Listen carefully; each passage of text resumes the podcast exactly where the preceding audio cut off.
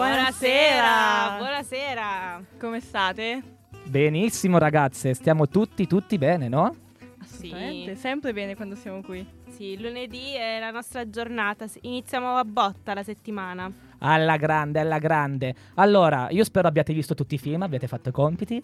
Sì, noi siamo Sempre. bravissime. Sempre. Bravissime, bravissime. Oggi, eh, come avete visto voi, ovviamente, come ha visto il nostro pubblico di fotogrammi, intanto bentornati a Fotogrammi, Eh, il programma più cool di Radio Statale. Diciamocelo, riconfermiamolo, siamo qui. Già che ci siamo noi, voglio dire. E salutiamo Salvatore che questa sera non è qui con È noi. lì a servire piatti al ristorante. A fatturare. Eh, a fatturare. Beato lui. Allora, questa sera abbiamo parlato, abbiamo parlato, dobbiamo parlare di un tema originale, possiamo dire, o bene o male. I film sono molto originali e strani perché eh, questo tema, amori e crisi esistenziali, abbiamo un po' accorpati assieme, è una, possiamo dire, una banalità, una mm, quotidianità de- nella vita. Perché tutti si innamora, le storie finiscono, tutti hanno crisi esistenziali in alcuni ecco, momenti. infatti, soprattutto tutti hanno crisi esistenziali. Perché qui più o meno si trattano, sono tre titoli, io ne ho svelato solo uno nel nostro post, che è La Belle Époque, e direi di iniziare da questo titolo. Che dite ragazze? Perfetto. Vai, allora, Federica, oggi vado. prendi le, le- le veci di, di Salvatore. Perfetto. Allora, La Belle Époque è una commedia francese di Nicolas Bébichot. Bedos, non so, io dico Bedos, poi magari si offende, Bedò? non lo so. Bedò alla francese, giusto, Esatto. giusto, giusto.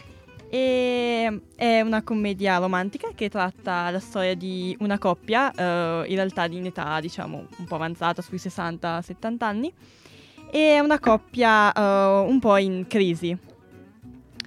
E infatti ehm, le due le personalità di questi marito e moglie da più di 40 anni non riescono più a combaciare. E così dopo, diciamo, una grave crisi, un grave litigio, la moglie scaccia il marito Victor eh, di casa. Proprio brutalmente, dici questa bella Sì. coppia che inizia ad essere anche un po' anzianotta, lei senza remora dice vattene via, gli prepara la valigia e lo butta proprio via, perché lui era diciamo un po' depresso, non era colpa Sì, sua, non, però non riusciva più ad adattarsi a questo mondo in continuo cambiamento, tutte queste novità che invece, invece interessavano parecchio alla moglie.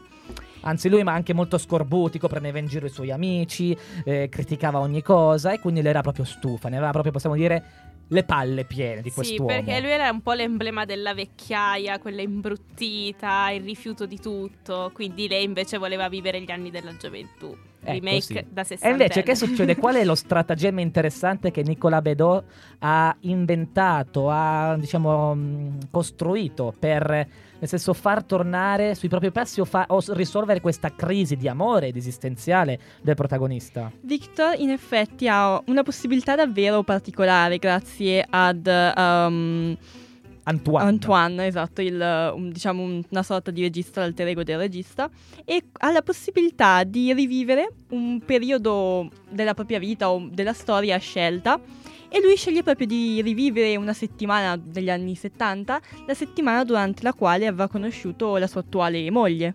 E questa è una cosa folle perché già è questa, la cosa è una sorta di Midnight in Paris, ma non c'è magia, non c'è Non niente ci di tutto sono i viaggi è nel tutto, tempo. È tutto costruito realmente, concretamente. Perché Una questo mise in abim continua. è, è meraviglioso, sì, è, è fantastico. E quindi si entra in questo mondo cinematografico che non è cinema, non si capisce cosa sia realmente, come fa a costruire i sogni di, per- di- di ogni, di ogni persona. Ed è divertente perché la prima scena di questo film sembra di essere proprio nella Belle Époque, forse un po' prima, ai tempi della rivoluzione francese. Comunque questa tavola con aristocratici francesi, che poteva essere Maria Antonietta o qualcos'altro del genere, che a un certo punto a- arrivano dei, dei- dei delinquenti che li ammazzano, ma delinquenti con pistole, carabine, cioè gente eh, moderna contro magari l'Ottocento e lì si scopre l'arcano, questo nei primi minuti.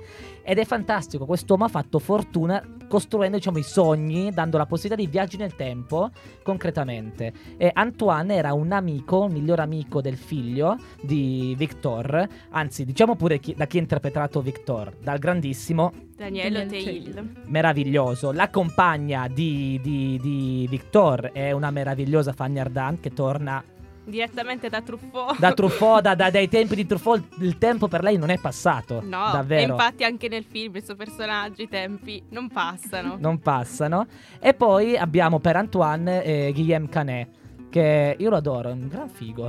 Sì, è un gran figo. Lo pensavo, cioè, per- sempre per la serie Edward Norton, tra l'altro, parentesi. Ah, hai avuto qualcuno con cui sei andata? Anzi, prima domanda, perché abbiamo lanciato, tu Federica non c'eri, abbiamo lanciato un contest, ovvero Una andate sfida. al cinema con Giulia per vedere Motherless. Cioè, nessuno vuole venire a vedere questo film capolavoro. Allora io la rilancio la sfida perché nemmeno rilanciamo, io allora, sono vai. a vederlo. Vorrei rivivere se eh, Guillaume Canet mi facesse la, diciamo, cronistoria della mia vita, un momento al cinema particolare, un momento in cui vado a vedere Motherless Brooklyn con qualcuno, ancora aperta la Beh, e sfida. questa cosa però de- deve ancora esistere, ancora, Sì, ancora mi deve proiettare nel futuro, visto che non Quindi avverrà una nuova sfida per. Bedò. Sì, esatto. Comunque, tornando al film, eh, io l'ho trovato, non ho problemi a dirlo, adesso do- dovrò vedere anche Parasite perché a quanto pare è stato eletto il film più bello, ma finché non vedrò Parasite, per me La Belle Époque è il film più bello dell'anno. Giulia, concordi Sì. con me? Per me è una commedia bellissima che poi commedia tanto non è, nel senso è sempre su quel filino drammatico perché gioca molto su dei sentimenti profondi come quello della nostalgia, della memoria, quindi comunque ha sempre quella- quel tono dolce amaro e anche quando c'è la risata un po' più eh, così esibita è sempre una risata amara, quindi non è quella commedia da sganasciarsi dalle risate, perciò secondo me è riuscitissima ed è un film, non so se è il più bello dell'anno perché devo andare a vedere Motherless Brooklyn, ma, Ah. ma potrebbe candidarsi, potrebbe entrare nelle- nei primi tre. Beh, sicuramente è un film che attira molto perché d'altronde chi non ha mai sognato di rivivere un momento particolare della propria Esatto. vita è un, di un pensiero che accomuna tutti, un desiderio che ci accomuna. Sì, assolutamente. E qui è bello perché, benché la storia sia folle, eh, ho letto alcune parole del regista che ha dichiarato che tutto ciò nasce da una scena che lui ha visto realmente. Quindi questa coppia che litigava a tavola, la moglie che non sopportava più quest'uomo, che sono scene di vita quotidiana, eh, nel senso normale, e lui che andava a ritrovare rifugio in questa bolla degli anni 70 che era uno stanzino in casa sua dove era pieno di VHS e altri e vinili e quindi questo mondo. Allora lui ha avuto questa idea di dire: Ma dai, mettiamo lì prima di tutto un romanticismo che non ha fine, che non passa, che non passa, non scade. Quindi è vero, qui c'è uno scorrere del tempo, ma c'è sempre la possibilità di tornare sui propri passi e rivedere le proprie scelte. Perché alla fine un po' il messaggio tra le linee è questo: cioè la vita non è semplice, l'amore non è facile, molte volte è anche doloroso. Eppure questi due personaggi con questo viaggio nel tempo che alla fine non vuole neanche essere lui lo, lo- diciamo, lo normalizza abbastanza perché non lo vuole rendere migliore della vita reale non lo idealizza non lo rende fa- fa- favolistico come una favola è come se fosse una seconda chance per riguardarsi lui stesso nel passato e cogliere magari un qualcosa e qui poi non svegliamo altro Sì, perché, perché ritornare è un po' come reagire al presente in questo film. Cioè non è un ritorno così aproblematico, perché comunque rimette in gioco anche il passato e gli effetti che ha sul presente. Poi noi ci fermiamo qui, però insomma, uno vi invitiamo a dirci quale, in quale momento della vostra storia ah questo mettetelo quale nei commenti sotto scegliereste per rivivere io- il e momento io- più bello della vita. E io ti rilancio. Tu Giulia, quale... O che film, magari che film, non lo so. Film rivedrei il mio primo al cinema che vi avevo raccontato perché vorrei che non fosse così traumatico, cioè Autunno a New York, che a 5 anni è traumatico. Ti ha traumatizzato. Perché mi sono addormentata per il troppo piangere. Adesso pian- forse fa- avrei lo stesso effetto. Però vorrei vedere un film Disney come primo film al cinema, credo. tu Federica, quale momento della Mm. tua vita rivivresti? No, io tornerei a Parigi assolutamente. Ah, anch'io, Parigi, anch'io. Poi questo Parigi, film ti fa Parigi, venire voglia Parigi. ancora di più. No, io invece, invece, io forse il primo giorno, il primo passo che ho mosso ah, nel nuovo mondo a San Francisco, quindi era il mio Wow. primo arrivo negli Stati Uniti e per me era come eh, vivere in un film, perché il colpo d'occhio, la prima cosa vieni proiettato in una realtà che dici cacchio, questa non è l'Europa, è un'altra cosa, anzi sono i film che- con cui sono cresciuto. Quindi riprovare quella stessa emozione, quello sbigottimento, quello spasiamento appena arrivi, che dici qui è un altro mondo, È Sì. fantastico. Tutti e tre viaggi. Viaggi. eh. Anch'io a Parigi, sai. Quindi Torneremo insieme. Alla grande. torneremo, infatti. E io direi per eh, riscaldarci con l'atmosfera di questo film giocoso, mai, mai, come posso dire, demoralizzante, che gioca sempre sulla nostalgia, ma in senso positivo, direi di far partire eh, un brano della colonna sonora, ovvero dei titoli di coda, se non mi sbaglio. E la canzone è Always Something There to Remind Me di Dionne Warwick. I walk along the city streets you used to walk along with me. And every step I take recalls how much in love we used to be. Oh, how can I forget you when there is always something there to remind me? Always something there to remind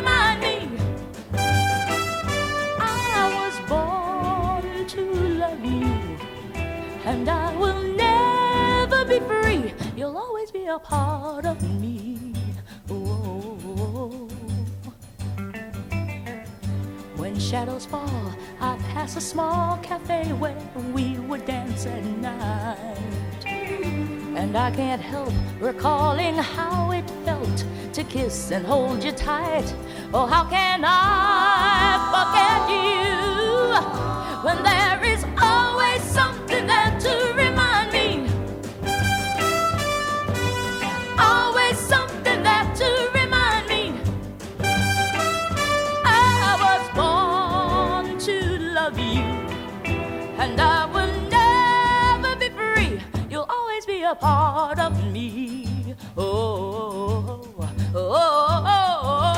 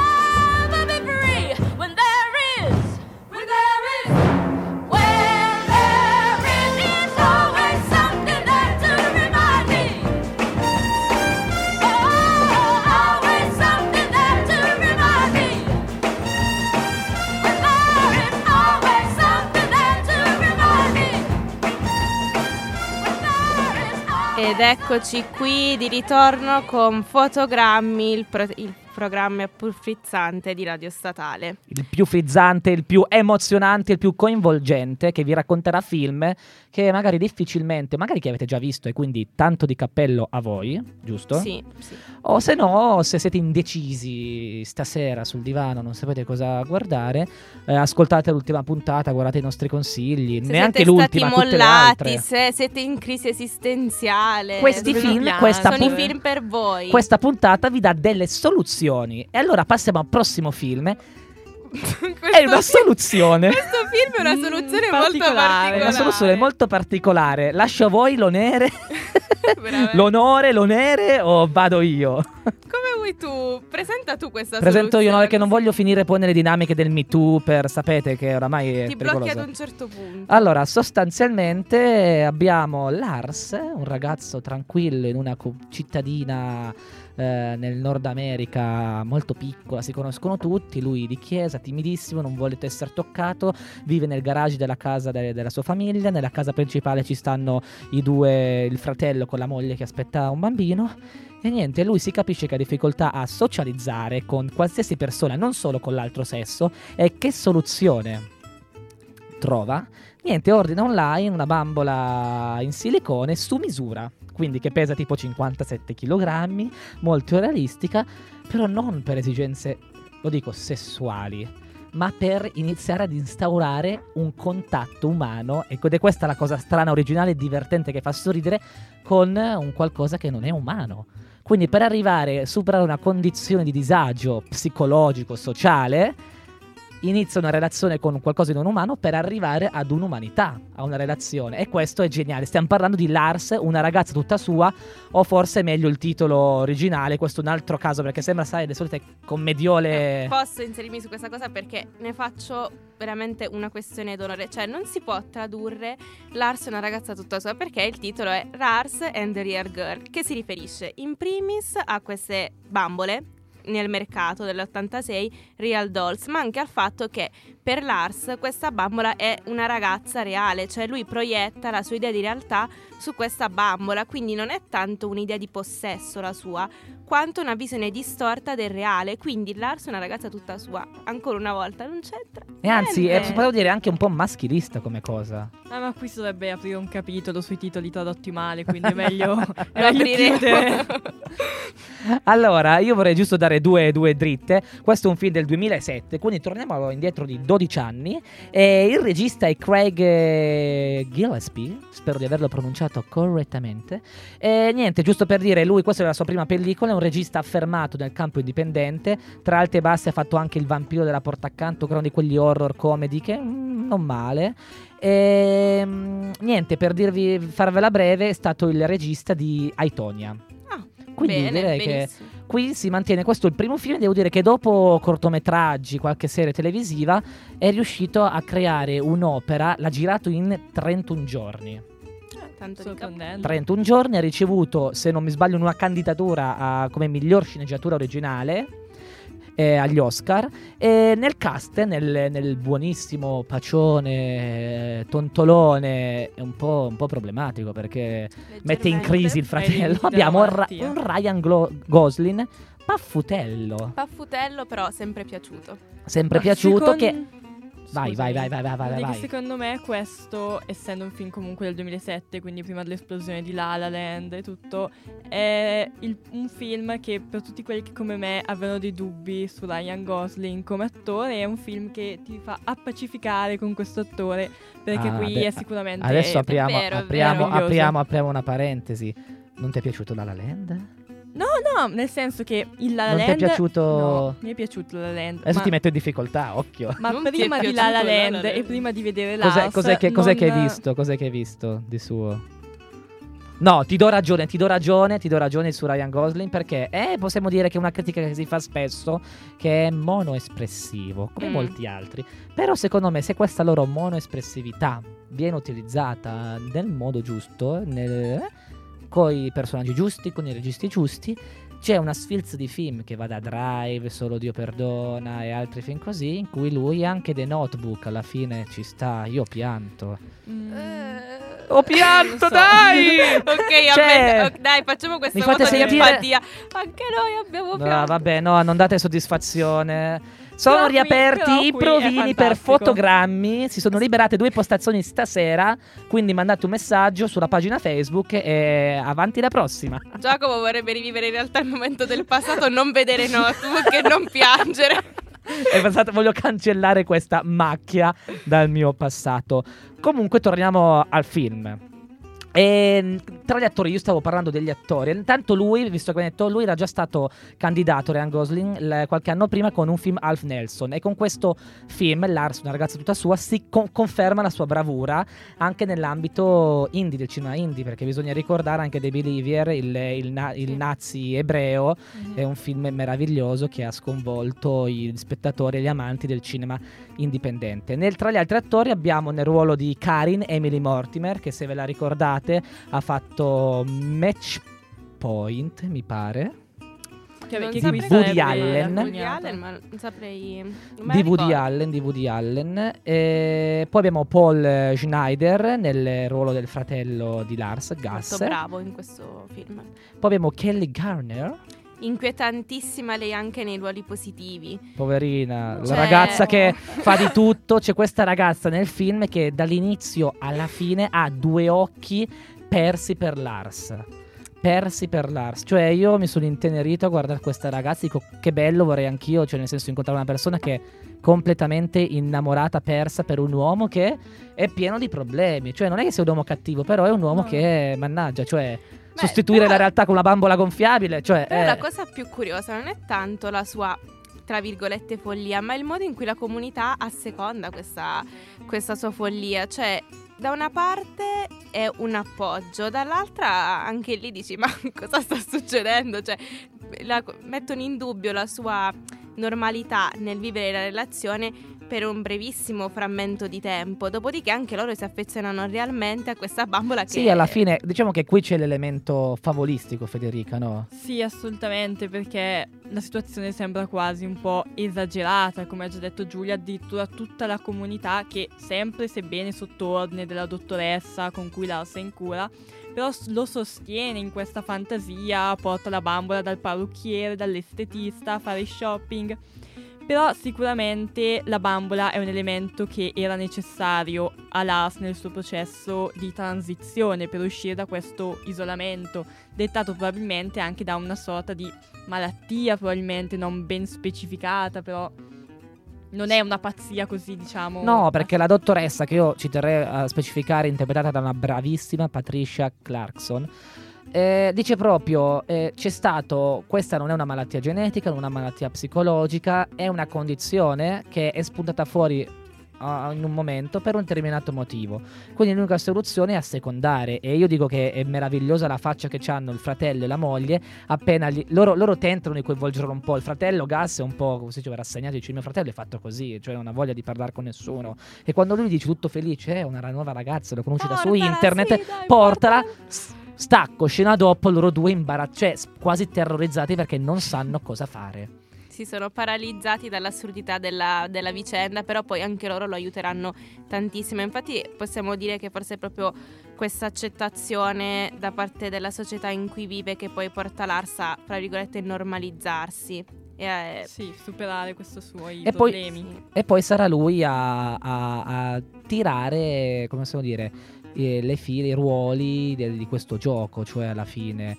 Ed è bello, cioè è bello perché è molto pacato, delicato, eh, non banale. C'era il rischio di fi- cioè, che finisse banale, non si vede mai la volgarità perché c'è una bambola gonfiabile è fatta per il, per il sesso. Invece è molto carina la scena iniziale, più o meno quando lui dice posso farla dormire nella camera rosa e con molta curiosità poi c'è la compagna del fratello che la ispeziona un po' e la butta molto sul ridere alla fine. Quindi poteva diventare volgare questo film eh, e Non invece è no. Mm. No, e tu- non- Pre- prende vita questa, questa non è bambola. né volgare né comunque non è nemmeno ridicolizzata la condizione eh, di Lars.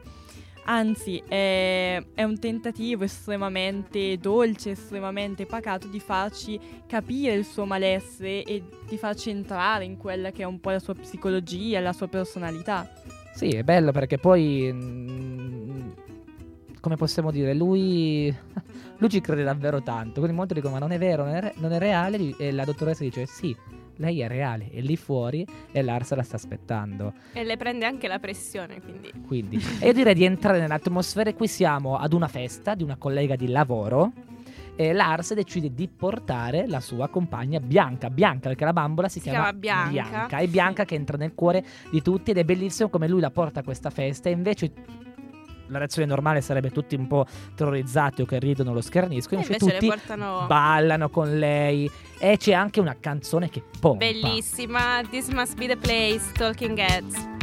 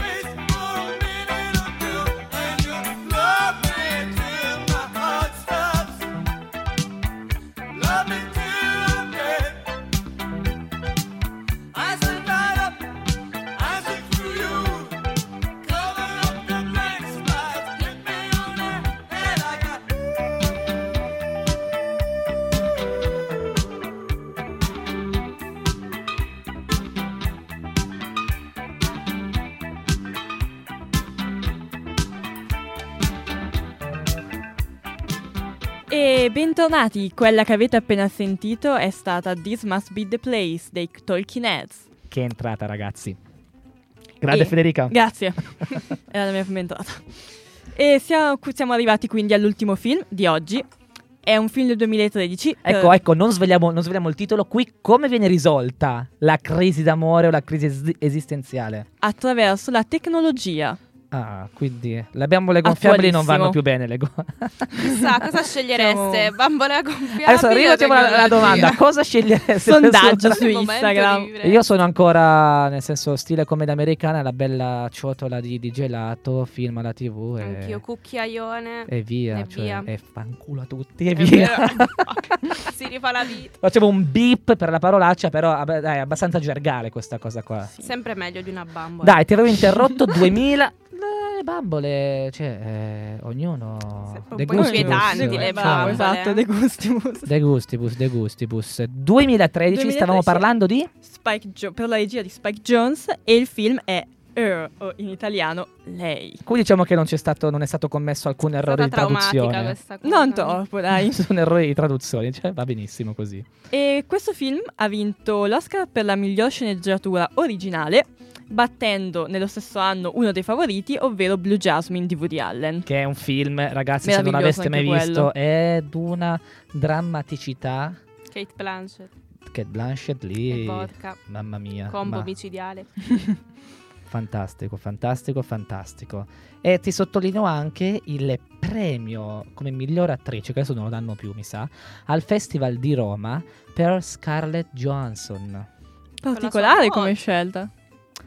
E questo la dice lunga perché qual è la particolarità di questo film? Che Scarlett Johansson, che interpreta appunto Samantha, ovvero questo ehm, computer, questa entità digitale, non si vede mai. Questa intelligenza artificiale è solo una voce che Esatto. comunica il, il- la- l'IOS, eh, il Siri, è il Siri. Lì eravamo nell'epoca o di Cortana Siri. per eh, noi altri con l'Android. Esattamente, e che interagisci ed è in grado di capirti e di es- Adattarsi. adattarsi alla tua personalità. Vabbè, per racchiudere un po' questo il contesto, alla, diciamo. alla- alla polpa, alla, alla parte centrale. Allora, Il- qual è la trama? Il protagonista è Theodore, interpretato da Joaquin Phoenix, e vive in questo futuro, però diciamo piuttosto che prossimo. potrebbe molto- essere anche la nostra... Sì, praticamente potrebbe essere la nostra epoca, è molto simile alla nostra, semplicemente le persone, i computer hanno un ruolo più primario nella vita delle persone. Theodore eh, è quest'uomo introverso che sta affrontando un momento difficile della sua vita e dopo aver visto una pubblicità acquista appunto questo sistema operativo in grado di evolversi e di sviluppare una propria personalità ed è appunto Samantha. E inizia quindi una, una relazione con, questo, con questa identità che prima è di amicizia e poi si evolverà in amore. E qui torniamo sempre nella- nel- in questi surrogati o sostituti della realtà perché comunque Theodore, lui sta, eh, sta uscendo da un divorzio molto, molto duro, molto duro da Catherine che era l'amore della sua vita, Una E- bravissima Runeimara. E forse io non so dove si sono conosciuti, ma loro due fanno anche coppia fissa nella belli, vita reale. Quindi una coppia belli, strafiga, una scoppia strafighi, quella foto strafiga a Venezia appena Mamma mia, sul motoscafo, fa- meravigliosa. E, e niente, c'è proprio una scena a un certo punto dove lei si incavola quasi con lui perché quando lui decide di firmare le carte del divorzio, lei si incavola e dice ma non puoi scambiare la realtà eh, per una cosa che non esiste, per un essere artificiale. Qui il dilemma è molto, molto bello perché poi ci si chiede sempre, è un dilemma molto attuale, ovvero fino a che punto utilizzare l'intelligenza artificiale e fine a che, e fino a che punto invece fermarsi, a che punto fermarsi. Ci sono diverse scuole di pensiero, alcune visioni apocalittiche, altre no. Qui a mio avviso nel film l'elemento digitale è utilizzato come specchio dell'uomo, ovvero non ha una connotazione negativa, ovvero tutte le insicurezze, tutti i problemi che la società e l'uomo ha vengono riflessi nella tecnologia. Alcuni abbiamo i videogiochi per la solitudine, questo assistente che diventa poi la gente si innamora, perché poi lui non sarà il primo caso, ce ne saranno molti altri che si innamoreranno. Anche in questo è molto umano, nell'egoismo e nella capacità di lasciarsi indietro cose e persone dell'andare avanti. Sì, ehm, e quindi, eh, come possiamo dire, ehm, non, è, non, è, non, è, non, ha, non ha una visione apocalittica questo film, anzi è molto dolce, è particolare e strano perché tu dici, abbiamo detto Scarlett Johansson ha vinto un premio, lei, ahimè non mi è piaciuto il doppiaggio, questo lo dico io con la Ramazzotti, perché mi Sì, pare è stato molto, molto criticato. Nel senso, hai la Scarlett Johansson che, vabbè, in quel film riesce proprio ad essere la, la- la cosa grande che con la voce riesce a dare Riesce- una sensualità Recita con la voce. e sì. una corposità che è, è assurda. Quindi anche l'Oscar, poi forse non so se era candidata all'Oscar, Non però eh, adesso non mi ricordo, però un ruolo. E lì la cosa ancora più difficile è avere un, un Joaquin Phoenix che recita stando zitto, perché lui recita ascoltando molte volte. Sì. Eh, per, per esempio, prima abbiamo detto delle monoespressioni di- per cui viene criticato Ryan Gosling. ecco, Joaquin Phoenix non soffre di questa cosa, penso che nessuno ah, lui è, mai è, accusato. è, è istrionico, è istrionico. Esatto, Con questi esatto. occhioni azzurri. Ah, qua c'è un nuovo, nuovo crush. No, No, mi accodo anch'io a questa perché...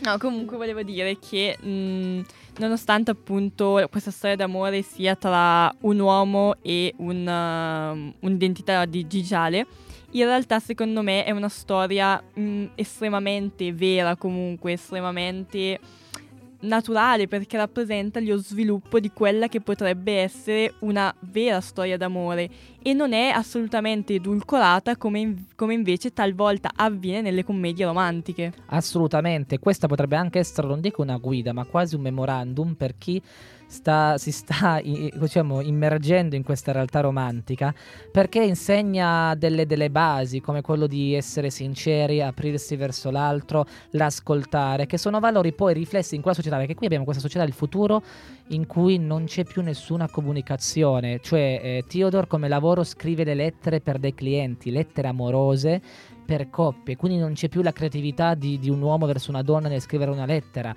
o degli auguri, dei biglietti, niente, tutto è gestito da macchine, i colori, i colori sono magnifici ma allo stesso tempo non danno quella gioia perché sono sì pastellati e caldi ma allo stesso tempo molto... eh, eh, questa, questo dile- questo ti, ti Sono laccati. ti aliena, Sì. sì. Sembra quasi di tornare negli anni 50 con questi colori tutti ordinati, tutto molto minimalista. E si respira. E però la grande umanità dov'è che si riscopre? Nel rapporto con la tecnologia.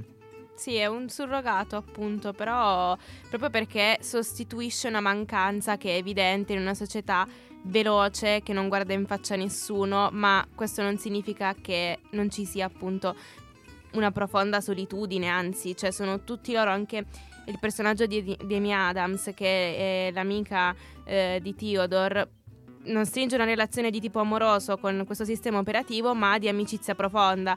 Questo sistema operativo l'aiuta ad affrontare la delusione amorosa avuta col marito, eccetera. Ed è assurdo, ma nemmeno così tanto, perché comunque è vero che è un'epoca molto vicina alla nostra, quella del film, pensare che tu non ti rivolga ad un amico per superare questa crisi, ma la cosa che fai è trovare conforto In un algoritmo. in un algoritmo. Ed è assurda Mm. come cosa. Eh, ci tenevo anche perché questo Spike Jones è tornato qualche, qualche settimana fa nelle, nelle rubriche di Birdman Ma- Magazine, Birdman consiglia, proprio perché lui ha lavorato a diversi film con Charlie Kaufman. E come Charlie Kaufman, per parlare di problematiche reali, si affida ad un elemento fantastico. Che questo tanto fantastico non è, tanto surreale non è, perché è molto vicino oramai, eh, se pensiamo agli Alexa, ai diversi Siri, loro sono sempre attivi per ascoltarci, quindi eh, magari tra dieci anni saranno anche in grado di darci consigli su- sulle storie d'amore, su perché è finita qualcosa. E quindi però, come abbiamo detto, come ho detto, eh, è interessante questo, nel senso quasi l'uomo si rispecchia dentro la tecnologia e trova poi le sue risposte, forse, non lo svegliamo se poi ritroverà. Però diciamo proprio questa- questo filo rosso che accomuna questi tre film, questo cercare in un feticcio una risposta a quello che in realtà ha un solo proprio un'altra bisogno. persona è un bisogno. Cioè nel primo film una società ricostruita in miniatura. Poter tornare indietro, una Poter cosa che non è possibile, indietro. la realizziamo. Nel sec- fittizia. Nel secondo una bambola, nel terzo un sistema operativo. Cioè c'è proprio il bisogno di esternare un'esigenza che però si ha paura di trovare magari come risposta in qualcuno di reale. Dobbiamo trovare forse una certa umanità, un, un riscoprire che ci sono altri esseri umani che provano i nostri stessi problemi e quindi non c'è non nessun paura. problema ad aprirsi. Non so, osservando questo filone di film mi è nata questa domanda un po' filosofica visto, visti i miei studi, ovvero è meglio essere felici attraverso modalità non socialmente accettate o infelici ma inseriti nella società? Qui siamo Cavolo, a, a Marzullo pesante. questo, sono le domande di Marzullo. Abbiamo. Marzullo di Radio Statale, sì. Dovete, a questo dovete rispondere sempre mettendo mi piace alla pagina. Faremo, faremo un sondaggio su fotogrammi e risponderete e settimana prossima eh, Valuterò, argomenteremo le scelte dei nostri ascoltatori. Grande, Ha abbiamo un nuovo lanciato una titolo. pietra per Pietra, guarda, Federica zitta zitta, bam, Boom. bam, ci lancia una bomba. E noi lanciamo grande. un'altra bomba. Vai, vai con la musicale. prossima bomba. Need Vai. Your Love So Bad, Little Willie John.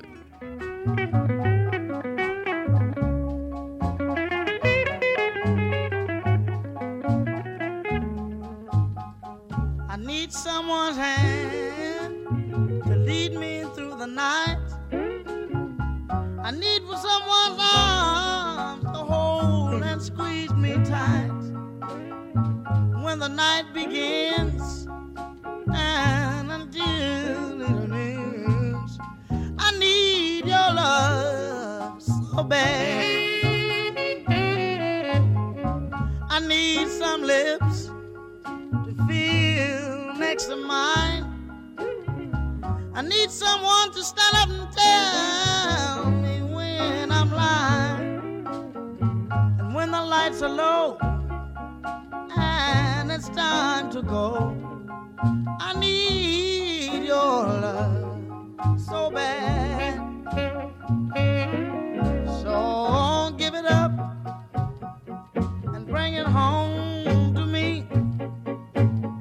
Or write it on a paper so it can be read to me.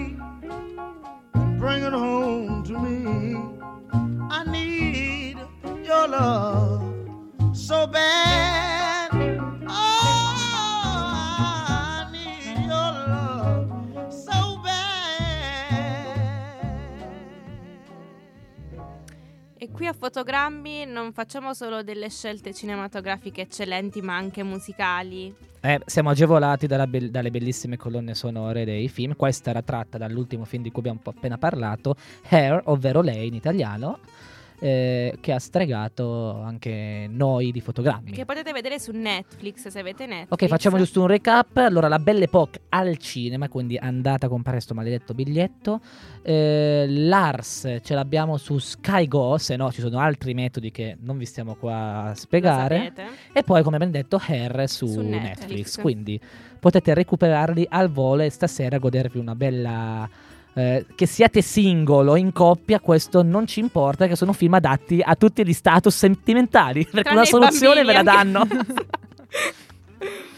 Eh, vi abbiamo citato prima i nostri amici di Burman Magazine che oggi ci portano, diciamo, non è l'ultima puntata eh, della stagione per loro con noi perché loro ci accompagneranno fino alla fine eh, della nostra stagione, ma è l'ultima puntata sul ciclo dedicato appunto a Charlie Kaufman e io direi di lanciarla.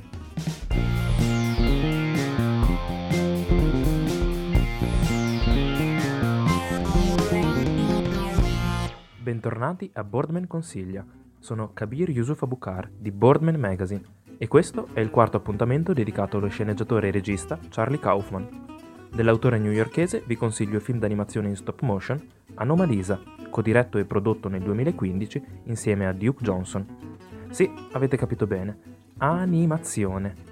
Ma accantonate pure i pregiudizi, cinefil col freschino sotto al naso, perché se avete visto i film consigliati nelle scorse settimane, Essere John Malkovich, Il ladro di orchidee e Sineduke New York, ormai vi sarete ben resi conto di che tipo di autore stiamo parlando. Gran premio della giuria alla 72esima mostra del cinema di Venezia, Anomalisa ha come protagonista Michael Stone, doppiato da David Tulis, una sorta di guru del servizio clienti, autore di una fortunatissima pubblicazione in materia e in trasferta a Cincinnati per tenere una conferenza agli addetti del settore. L'Hotel Fregoli, dove alloggia, diventa però presto teatro del suo malessere, tanto da portarlo prima a contattare e ad incontrare, dopo dieci anni, l'ex che abita ancora in città, e poi ad innamorarsi in una sola notte, come preso da una cotta adolescenziale, di una completa sconosciuta, Lisa Esselman.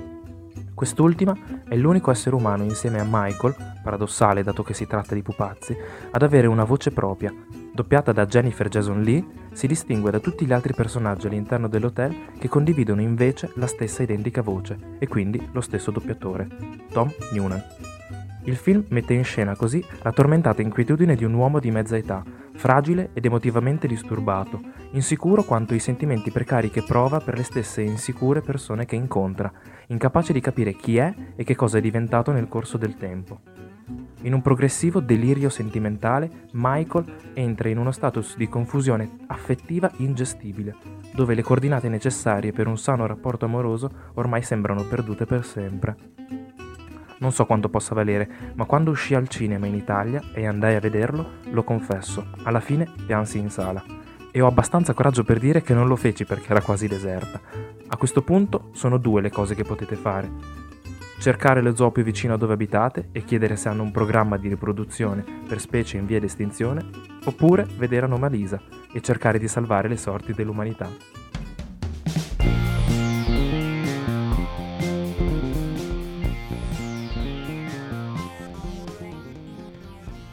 Ed eccoci tornati. Grazie ancora ai nostri amici di Burman Magazine perché riescono sempre a raccontarci, a consigliarci eh, tramite il loro redattore, la loro visione dei film che sono sempre delle chicche. Charlie Kaufman è un personaggio che molto spesso, diciamo, secondo me, più- per i più intenditori o comunque per chi ha un occhio maggiore per il cinema d'autore, lo conosce, lo scopre e poi lo ama.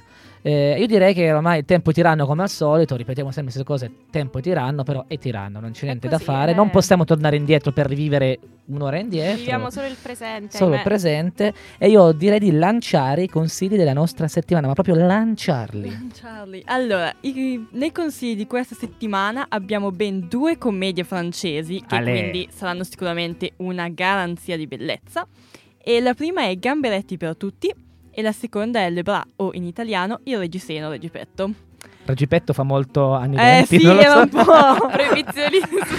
Il Reggipetto.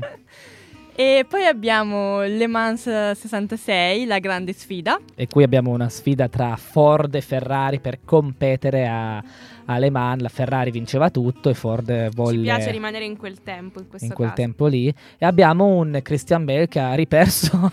Non lo so, da, cioè, o c'ha il sapete ver- qualcosa scusatela, o c'ha il verme solitario che lo riattiva. Ci, ci spiegasse, non lo so. è un grande, cioè un anno fa era grosso come un suino e adesso è l'insetto stecco. Assurdo. Chissà per quanto riuscirà ancora. E poi un film che ti ho obbligato a consigliare. Che è Zombieland 2, doppio colpo. E ve lo che consiglio perché per Giacomo ci tutti, per tutti voi che avete amato Zombieland, questo non fa parte di cinema d'autore, ma cinema di intrattenimento fatto bene. Quindi andate, è tornato dopo non so quanti anni, dal 2007, forse c'era stato 2009, c'era stato il primo film, è tornato Zombieland doppio colpo. Grande ritorno. E con questo, Giulia, marchettate finale per ricordarci dove seguirci? Allora, non dimenticate di mettere mi piace a Fotogrammi, Radio Statale su Facebook e di consigliarle ai vostri amici, ai vostri parenti, riascoltateci perché il nostro podcast è così non confortante che è per tutti.